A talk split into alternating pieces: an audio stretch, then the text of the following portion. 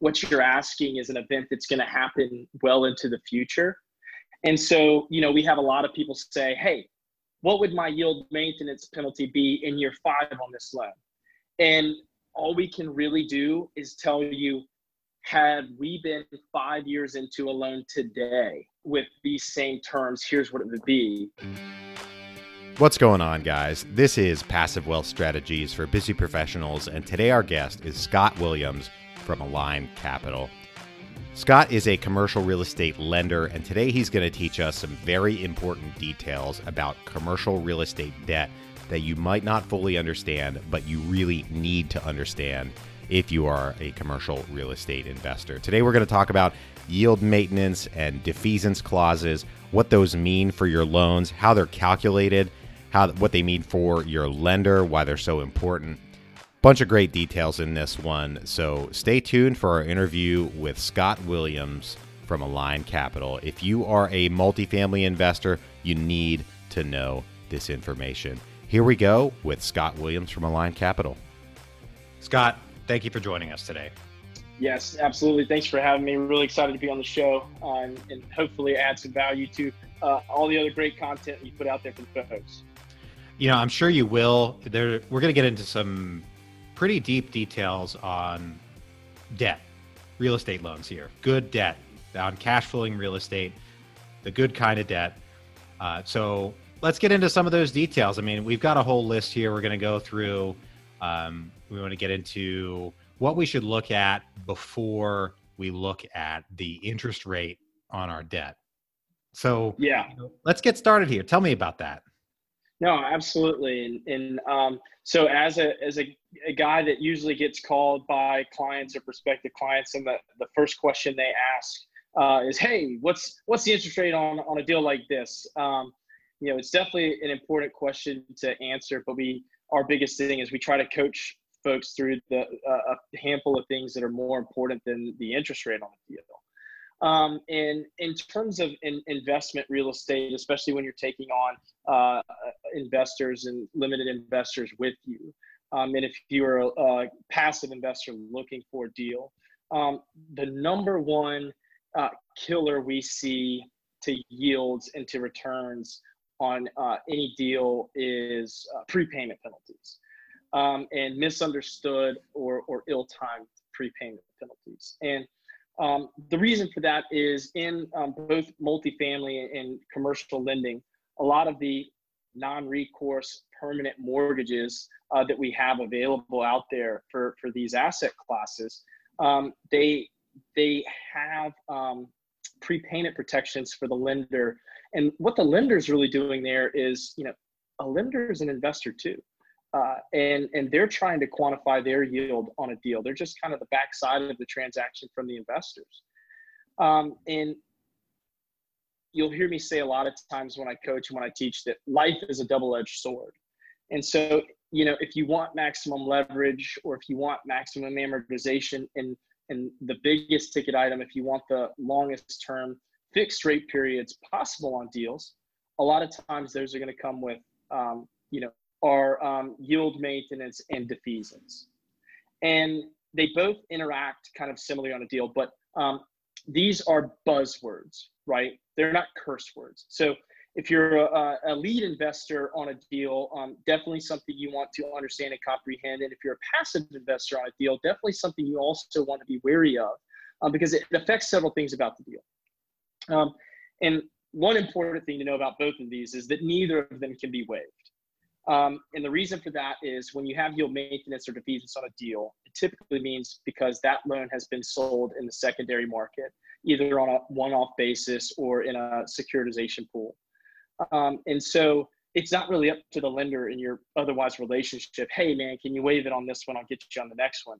And the answer is really no. Um, and so the, the technical definition on the two of them are um, yield maintenance is uh, in addition to the principal balance on a loan, yield maintenance is uh, a penalty that involves the present value of all of the future interest payments on a deal.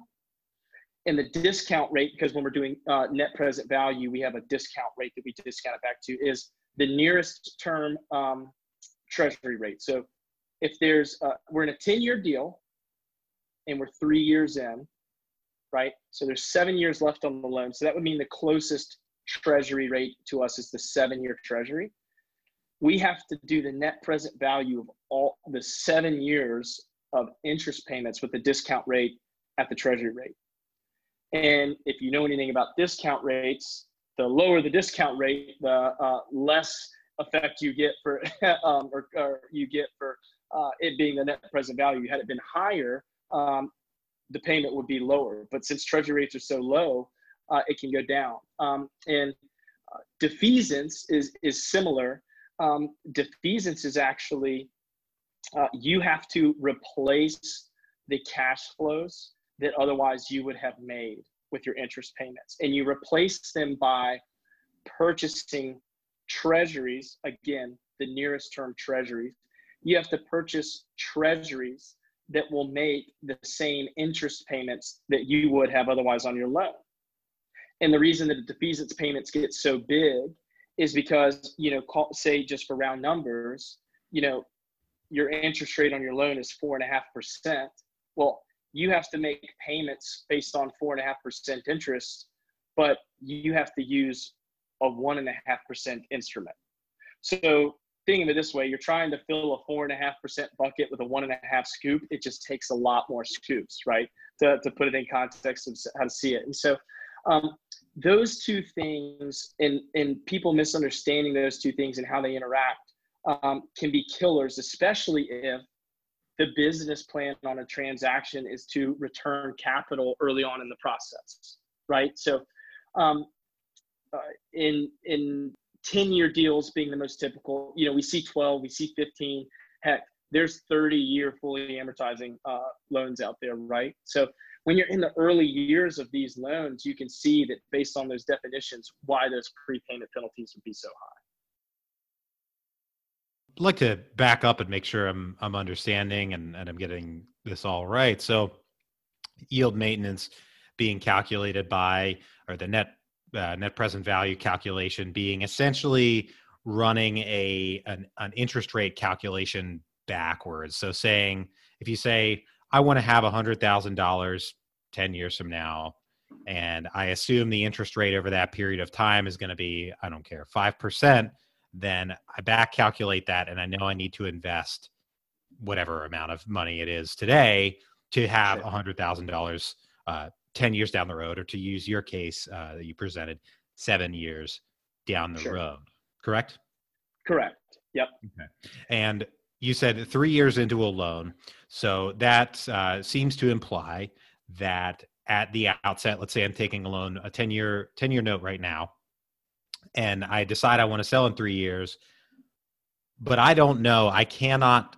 reliably predict what the uh, the the discount rate is going to be three years from now, or I don't really know what that number is going to be. Is that right? Absolutely, and and you hit the nail on the head there. And it's because these items, what you're asking, is an event that's going to happen well into the future. And so, you know, we have a lot of people say, hey, what would my yield maintenance penalty be in year five on this loan? And all we can really do is tell you, had we been five years into a loan today um, with these same terms, here's what it would be, right? Because we're basing it on what the treasury rate's going to be in five years from now. And so we have to, to use a historical context, and you can use you know long-term averages if you want to to try to get a better read but absolutely it's impossible to predict in the future or well that far into the future um, what it will be. Now if you're like hey what's my yield maintenance penalty going to be three months from now? Yeah within a margin of error like we can we can get that. But, but you know even a year from now you know probably not too far off but um, you know three years five years from now really kind of impossible to quantify at the moment. Mm, and we are talking just uh, for folks listening, we're talking uh, the evening of October 1st, 2019. Uh, what are, just off the top of your head, what are the rates today, the 10 year treasury rate?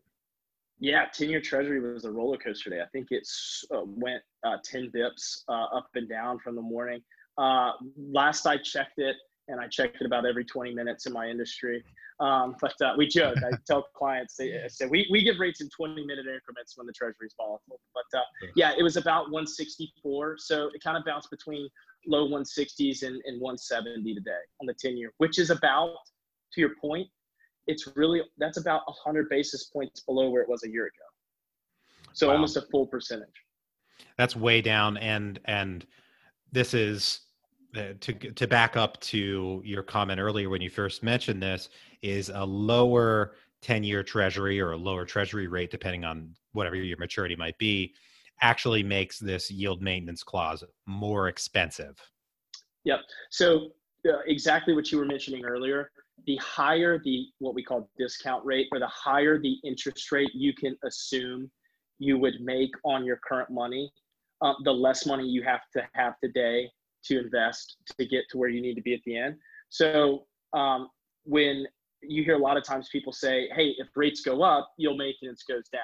That is correct. Um, you know, usually not large enough in a short period of time to offset uh, any sort of large penalty. But yes, the the larger the treasury rate is, or the higher the treasury rate is, the lower a yield maintenance penalty or defeasance penalty would be. Interesting. That's good to know. Now, could you go back and uh, run over defeasance for us again? Because I, you know, I've been over this many times, you know, in my own investments, but uh, um, it's still a little bit of uh, a black magic to me. So. Yeah. So uh, hopefully there are no actual defeasance specialists out there listening, because I'm going to get really close. I'm going to get really close for everyone that doesn't know what it is, and for the specialists, they're going to tell you I missed it by a mile. But it's very interesting. So you have defeasance typically when a loan has been securitized in a mortgage-backed securities trust or pool. So um, a CMBS deal or commercial mortgage-backed securities, um, Freddie Mac also uh, securitizes much like a market CMBS deal does. Um, they actually pull like 100, 200 loans together, and they create a trust. And the trust then issues bonds. And the bonds are uh, backed by the cash flow of all the deals in that portfolio. And the people that buy those cash flows are actually buying bonds. And so when you go to defease a deal you have to replace your collateral so while you're paying off your loan and your uh, note and mortgage are no longer collateral in the property or no longer collateral of the trust you actually create the new LLC or your attorneys do for you. You probably don't even know this is what's going on, but your attorneys go out and create a new LLC and you have to go buy. Um, so, you know, great companies out there that, that uh, specialize in this. Um, Defease with Ease is a great group out of Charlotte, just north of me here, uh, that does a great job of it. And they have great calculators online for both yield maintenance and defeasance. You have to hire special uh, special firms to do this for you, and they go out and um, the the uh, when you have a defeasance and it's an acquisition uh, and you have someone defeasing, you know, if you've ever done this, the lender actually has to fund the night before or the day before. They have to fund escrow so that the defeasance group knows the deal is really on, um, because they go out and purchase a tremendous amount of securities. They purchase all of the treasuries for you, and then they assign those treasuries to the new shell LLC that you purchased. And now the cash flows from the treasuries that you purchased go into your shell LLC that you are replacing your collateral with. And that shell LLC takes the payments from those treasuries and then pays them to the trust, which then pay them to the bond buyer. Wow. This is complicated. yeah. So uh, as you can see, when you call a layman like me and you're like, hey, can we just waive this? The answer, unfortunately, is no. mm, mm, okay. So, you know, let's, how, how big of an impact do yield maintenance and defeasance have um, in a in a real sense? Like, are people? How much are people really running into these? Are they? Are most people kind of running it into on the into it on the back end? They're like, "Oh man, I didn't know about this. It's going to kill my whole deal, and I didn't account for it." Or, you know, how is it really hitting people, you know, today from what you see? Yeah, so we see it hitting a lot of folks that bought in like 2014, 2015, um, that maybe took 10 year money uh, and, and have four to five years left on it right now. And values have done incredibly well even since 2015. I mean, we've seen a deal as late as 16 do really well on it, and I'm sure there's others. But you know, 2014, 2015, we've seen in some cases another 30% and 40% you know increase in value since then on some properties, and with some true value creation, not all just cap rate compression. But um, it's really some folks that had no uh, no desire to sell, and it's just they're getting the property values at a point where they just should not walk away from that sale. And so, um, and we also say always start with a business plan. And you know, 90% of everybody, oh, we're long-term holders. We'll never sell this deal. We want to be long-term holders. We'll take the 10-year money with the hard prepayment penalty. And then they call me 18 months down the road. Man, I just got this smoking offer. I got to get out of this deal. You know, step one, always have a business plan. Step two, have outs in case that business plan changes, right? And so, in the vast majority of, of the Fannie Mae and Freddie Mac loans, uh, and even CMBS, um, the majority of all loans with these prepayment penalties are assumable. Um, and they're assumable to somebody that might want to to buy the property that that otherwise um, instead of paying that loan off and having that large prepayment penalty, the buyer can actually come in and step in and take over your loan. Um, so having an assumption clause in your loan is is the number one thing you want to look out for. Number two, um, it, the big issue we run into with supplementals is say you had an eight million dollar mortgage uh, four years ago when you bought a property for ten million dollars and you're selling it for 14. Well, your property balance is seven and a half million and you're selling it for 14. You know, that's six and a half million dollars of equity. That's almost, you know, that's almost a 50% loan that's a lot of equity that people have to bring. There are some tools to manage this equity gap. CMBS is a little more difficult. Um, if you are looking at a CMBS loan, it will not always be allowed, but you should always ask the question hey, can we build a supplemental or a secondary financing provision into this loan to where it will be allowed or a, a mezzanine loan? Um, within Fannie Mae and Freddie Mac, we have supplemental loans or second mortgages uh, that, that the loan may qualify to help with that equity gap. So again, this all goes back to um, yield maintenance and defeasance are buzzwords, not curse words. I don't want people to just say, no, we can't take those because there are some tools to manage, but um, you know, they are the number one thing that if you come in and you've got a $10 million loan or, you know, you've got an $8 million loan on a $10 million property, you're valued at like 13 or 14 million dollars and all of a sudden you've got a $3 million prepayment penalty which is a very realistic scenario, you know, there goes all your return, right? So definitely something you want to want to be on the lookout for. Okay. Yeah. Another important thing I'd like to to cover with you uh, while we've got you is recourse on loans. Now, all of the investing that I do uh, is non-recourse financing. That's that's what we've done. But um, you know, I'd like to get your take on how you know what is the uh, relative advantage and disadvantage of a recourse versus a non-recourse loan uh, which is one better than the other for for wealth creation and, and, preservation and how does that all work? I mean non-recourse sounds great they can't come after me but maybe recourse is better in some ways if you know if it's a risk adjusted you know advantage. Uh, what are your thoughts there? Yeah, so like like with my earlier comment, you know, life is a double-edged sword, and so a non-recourse loan may have some of these prepayment provisions in there. Uh, so that would be, you know, that would be uh, something you would want to look out for. Um, you know, non-recourse loans, um, you know, it used to be said that maybe the interest rate was a little higher than the banks. That's not true right now.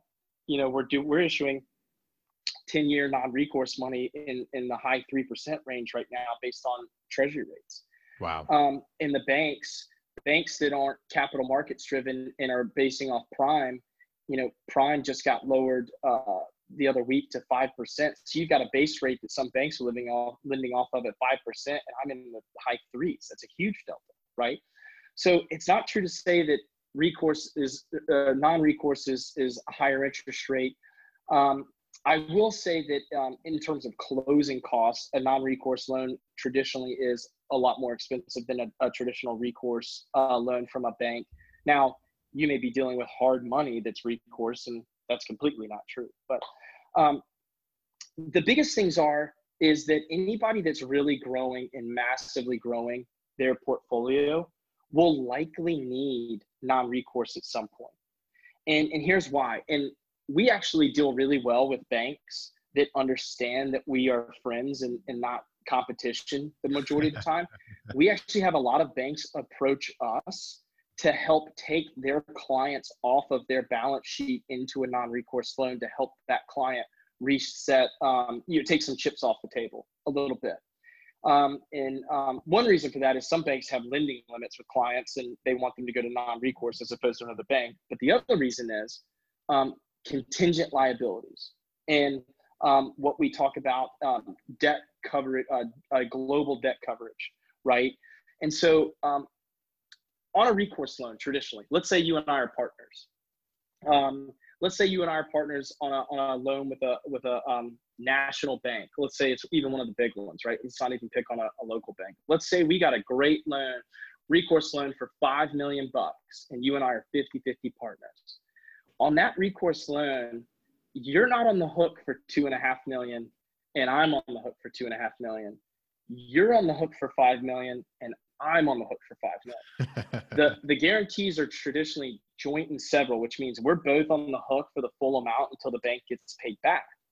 And so what that looks like when you go forward to borrow from another bank is let's say let's say you have um, five million dollars in the bank, right? So you're doing great. You've got five million dollars cash in the bank. You've got really ample liquidity reserves. If you're signed on to $20 million worth of recourse mortgages, even if you're a 5% partner and your actual liability in theory with those partnerships agreements should be much less if the house of cards all fell at the same time what you think is ample liquidity reserves is a drop in the bucket of what you're on the hook for. And and a lot and also what these groups are looking for is they're looking at your global debt coverage um, that is all of the income you take in can it service the debt on these recourse mortgages because again you know, it's not I'm on the hook for part of it and you're on the hook for part of it. They have to look at it as we're both on the hook for the full thing because the bank's not going to stop until you get paid back. And where non-recourse mortgages come in is they are also joint and several. So like, wait, you just told me the big thing was not joint several. But for one reason or another, you know, the fact that non-recourse mortgages generally only have bad act carve-outs means that we are only contingently liable if we otherwise commit, um, you know, uh, fraud or you know do there. I, I, never want to be too candid with the bad act carve outs because they really need to be read. There's some real things in there, but um, any anything that would you know you maybe shouldn't do, um, and it's called bad act carve out for a reason. You know, um, explicitly going against what is said in the loan agreement or the loan documents. Um, outside of committing any of those things, we're not actually on the hook for anything. Hmm. And so banks are able to look at that and say, okay, you know, Taylor's got five million bucks and he's on the hook for $20 million in loans, but those are all non-recourse, you know, unless he were to wind up in jail and trip these non-recourse mortgages anyway, you know, he's not actually on the hook for any of it.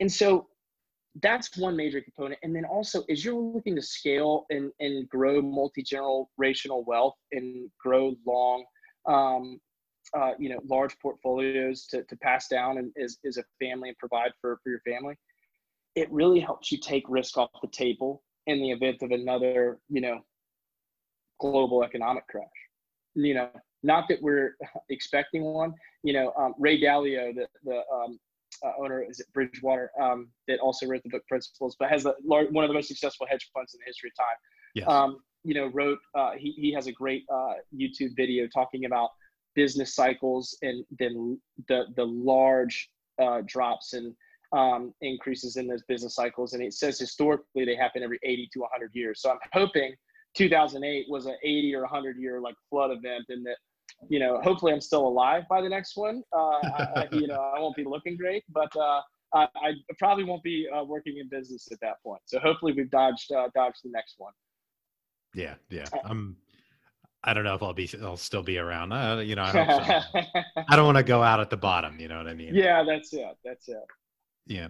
Another important number that we haven't touched on when it comes to to debt that I think you know, people, especially moving from more residential investing to to commercial investing, is the idea of balloon and you know balloon payments, balloon periods.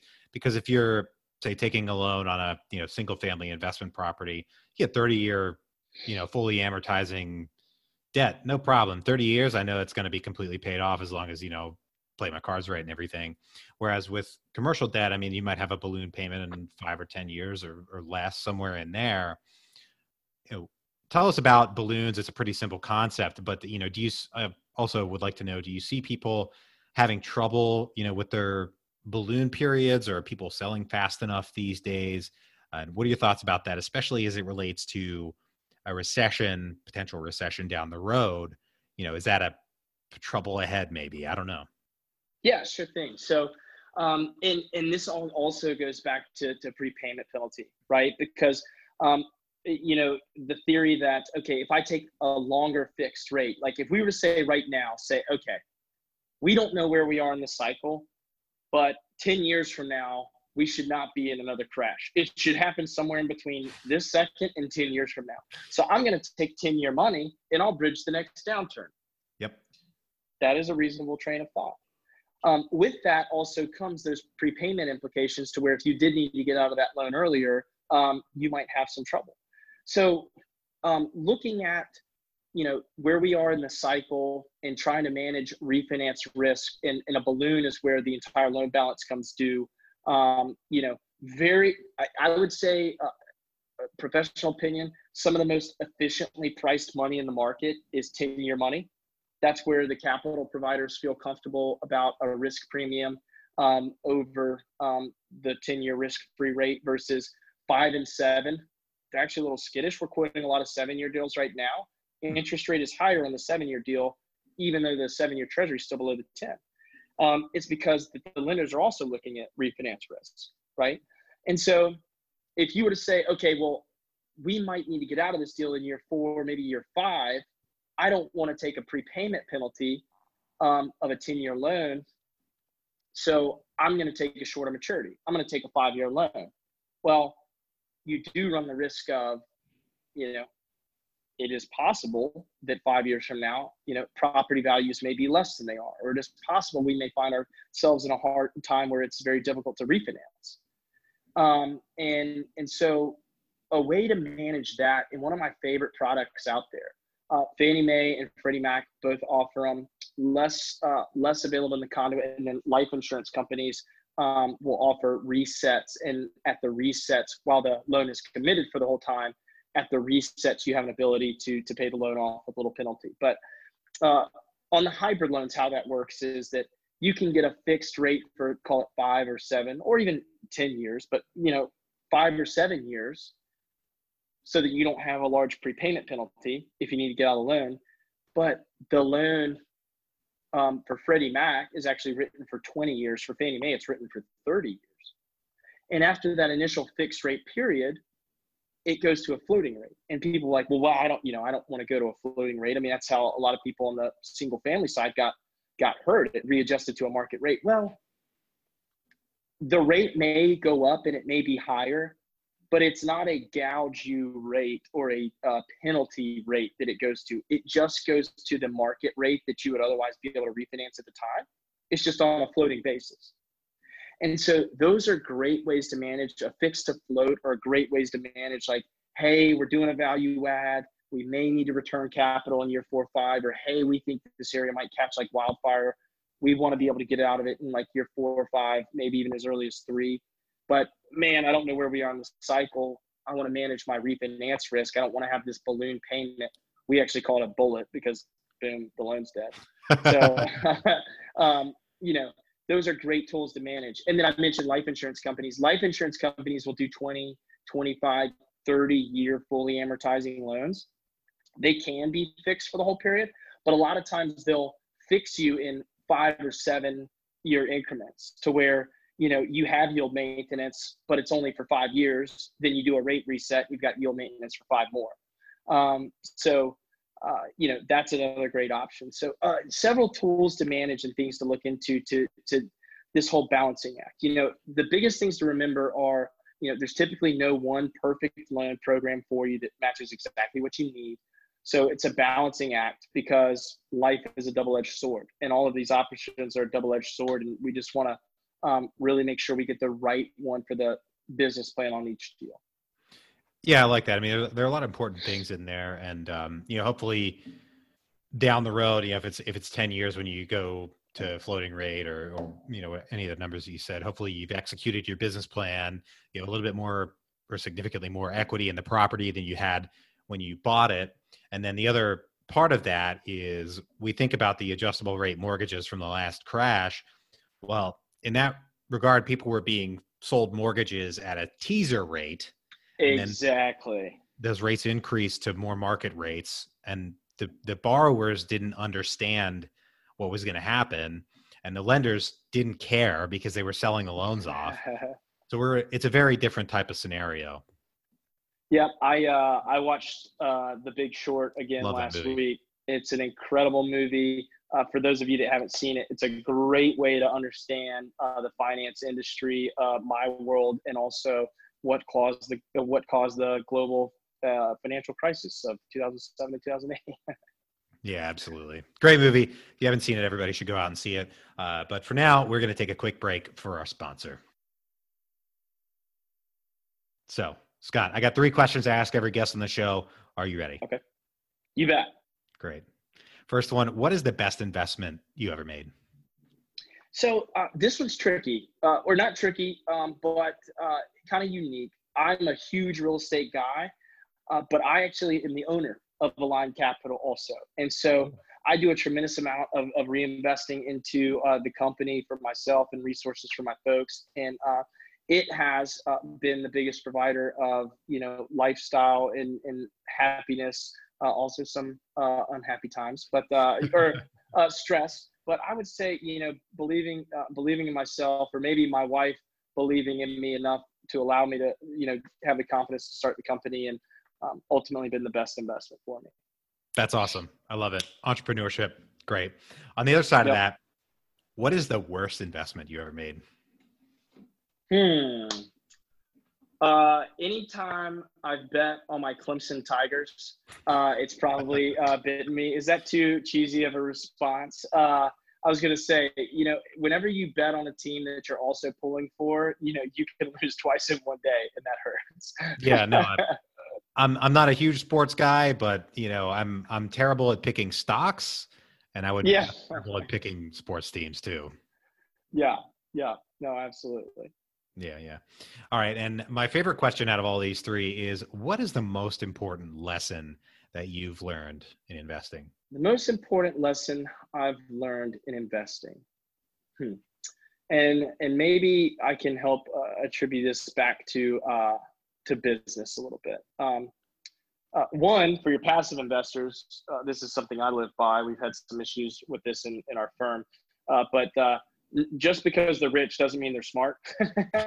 Uh, so, so don't don't just follow anybody with money because uh, we've seen plenty of rich people lose it. But um, one piece of advice I'm giving out in in general um, is that um, in business and in investing, anytime you run into the question of how do I overcome this or how do I do this or how am I going to raise this money? Um, replace the word how with the word who and use the power of other people, right? So, not like, uh, you know, how do I get this PPM done for this investment? It's who knows about PPMs that can get this done for me, right? How am I going to, uh, how am I going to go out and knock out uh, all of this physical due diligence in, in one day you know it's who can help me go out there and do all of this and so you know using the power of other people and, and don't me wrong every you know everything costs money and so within having the resources to do these things but uh, it's been enlightening to me um, especially because a lot of folks get self gratification or they pay for themselves and what they're doing when you do this. So anytime you're facing an obstacle in investing or anything you kind of uh, face uh, you're facing a question in business instead of saying how do i overcome something? or how do i get this done? replace that with the word who and then think of whose expertise is that that they can help with you know i, I really like that and that is a i mean it's in the best way possible that is a very business owner mentality and and response and and thought process i, I like that a lot Yeah, no, you bet. And it, I will not take credit for it. I go to um, an entrepreneur coaching organization, um, and that was one of their teachings. It's called Strategic Coach. For you entrepreneurs out there, you should definitely look into it. So I'll plug them and give them full credit there. But uh, we call it getting hooed up. Uh, you got to get hooed up when you got problems. So get hooed up. I like that. Uh, I like that principle a lot. Uh, eh, you know, you'll hear that kind of mentality uh, echoed in a lot of business ownership, you know, materials, things like that, is getting people and systems in place to ha- handle tasks and manage things because we all only have 24 hours in the day. But when you start adding people on your team, you get 48 hours in your day because That's you're letting exactly it. Yeah. That is exactly it. You're absolutely right. All right. Well, Scott Williams from Aline Capital, thank you for everything today. Where can people get in touch with you? Where can they learn more uh, about you and your business and loan products and stuff? Yeah, absolutely. So, um, our website, great, great tool. We've uh, put some investment into that to, to really get folks involved with what we're doing and also provide some resources there. That's www.alinecapital.com. Dot com and Aline is A L I N E. So, alinecapital.com.